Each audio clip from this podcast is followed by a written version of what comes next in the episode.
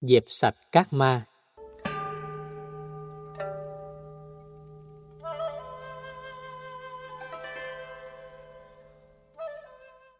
Tồi phục tứ ma Chiến thắng bốn ma được chia thành hai nhóm, nhóm nội ma và nhóm ngoài ma. Ma là thuật ngữ mà nội dung của nó có khi chỉ người chết, có khi chỉ lực cản, có khi chỉ những tâm lý xấu, những nghịch cảnh mà con người phải nỗ lực vượt qua. Về nội ma có ba nhóm. Thân thể này như một con ma hay còn gọi là ngũ ấm ma. Các tổ Trung Hoa dịch hai thuật từ khác nhau, đó là ngũ ấm xí thạnh, tức là thân thể, cảm xúc, ý niệm, tâm tư, nhận thức quá sung. Thân thể này quá sung đòi hỏi thỏa mãn những dục vọng thấp kém hoặc trái pháp luật nên nó được hiểu là ma. Tương tự, dòng cảm xúc, tư duy, nhận thức theo một xung lực trái luật pháp, trái lương tâm, đạo đức cũng được xem là ma. Ma này không phải bên ngoài, mà là sự sai lầm cần được chuyển hóa. Dịch ngữ khác là ngũ thường uẩn khổ, nghĩa là chấp vào thân thể vật lý này là tôi. Các dòng cảm xúc, ý niệm, tâm tư, nhận thức là tôi. Cái tôi bị kẹt vào sở hữu, kẹt vào tất cả mọi thứ có mặt trên cuộc đời này, thì sự bám víu vào cái tôi đó được gọi là ma. Tức là lực gì làm cho chúng ta chìm trong sinh tử khổ đau. Do vậy, cần chuyển hóa bằng sự thực tập vô ngã. Con ma thứ hai là phiền não bao gồm năm nhóm sầu, bi, khổ, ưu, não. Đây là năm cấp bậc của nỗi khổ niềm đau liên hệ đến cảm xúc hoặc đến thái độ, nhận thức. Sầu là nỗi buồn, bi là yếm thế, chán nản tuyệt vọng. Khổ là đau nội tại, nỗi đau canh cánh bên lòng làm cho mình khó chịu, bần thần. Ưu là nỗi lo thầm kín, não là phiền muộn. Tất cả những thứ này làm hại con người, giết chết con người từng giây từng phút, trói buộc con người ở mức độ bị tụt hậu. Năm loại phiền não vừa nêu được gọi là ma, phiền não ma. Như vậy, ở đây không phải có ma nào nhập vào, mà do ta sống với nỗi khổ niềm đau nên bị ảo giác. Sáng nay, cũng tại giảng đường này, sau khi chia sẻ đề tài giữ gìn hạnh phúc gia đình để chào mừng Ngày Gia đình Việt Nam 28 tháng 6. Khi chúng tôi bước ra đến cổng thì có một anh khoảng 40 tuổi chạy tới nói rằng Thầy ơi, thầy có thể sờ vào đầu con được không? Vì ma theo con nhiều lắm. Tôi hỏi, sao anh biết có ma theo? Anh ấy trả lời, nếu con không biết thì ai biết? Thầy có thấy mặt mũi con ra nông nổi như thế này không có ma thì sao mà tệ đến thế? Tôi trả lời, bây giờ vuốt tóc cũng được, sờ đầu cũng được, nhưng có điều anh đang bị ma tưởng chứ không phải ma thật.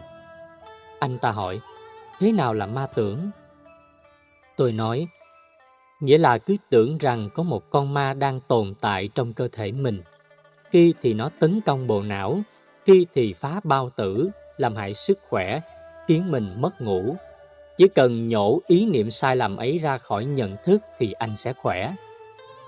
Người bị bệnh tưởng đôi khi vì chạm mạch về thần kinh, vì suy nghĩ quá mức hoặc khủng hoảng nào đó về kinh tế, xã hội, tình cảm gia đình. Điều quan trọng là cần đến bác sĩ, thuốc thang mới có thể khôi phục lại chức năng bị rối loạn, điều chỉnh lại nhận thức của sai lầm. Cái đó có thể là ma tưởng hoặc cũng có thể là ma phiền não.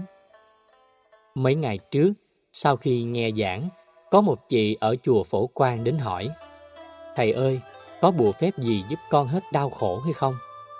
Tôi hỏi, vì sao vậy? Chị trả lời, chồng con yếm con.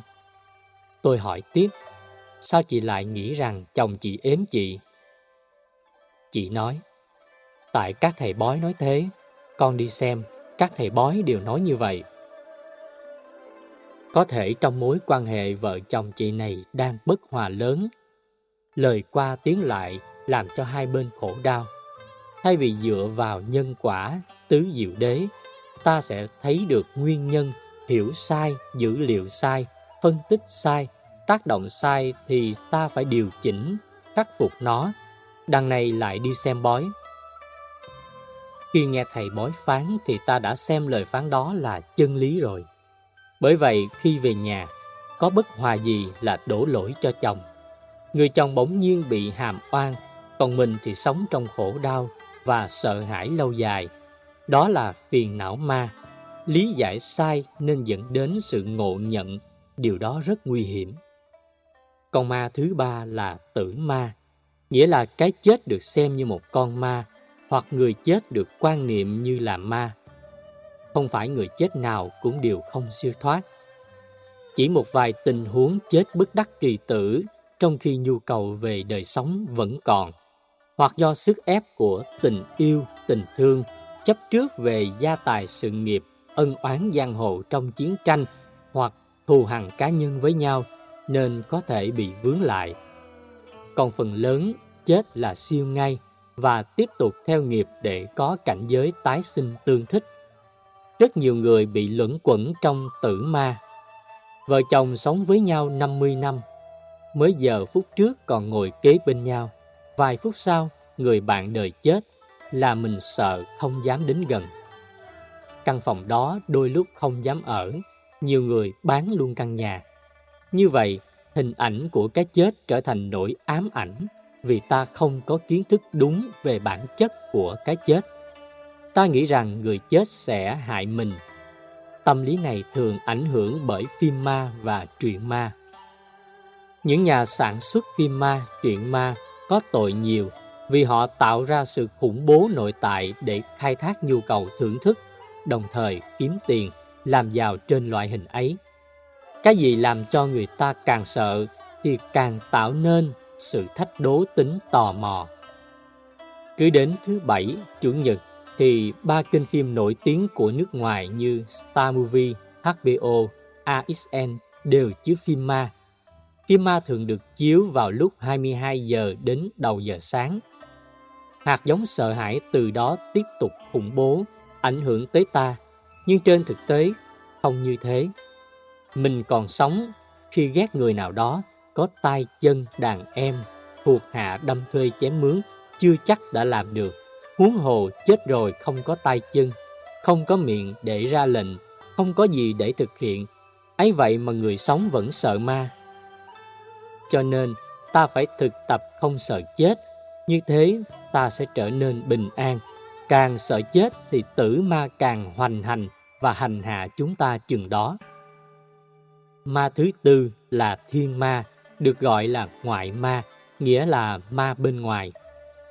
Theo định nghĩa của từ ngữ Phật học, thì đó là những hoàn cảnh, điều kiện xã hội làm tâm mình nhiễu loạn, mất đi hạt giống bồ đề và không còn nhu cầu chăm sóc nó nữa.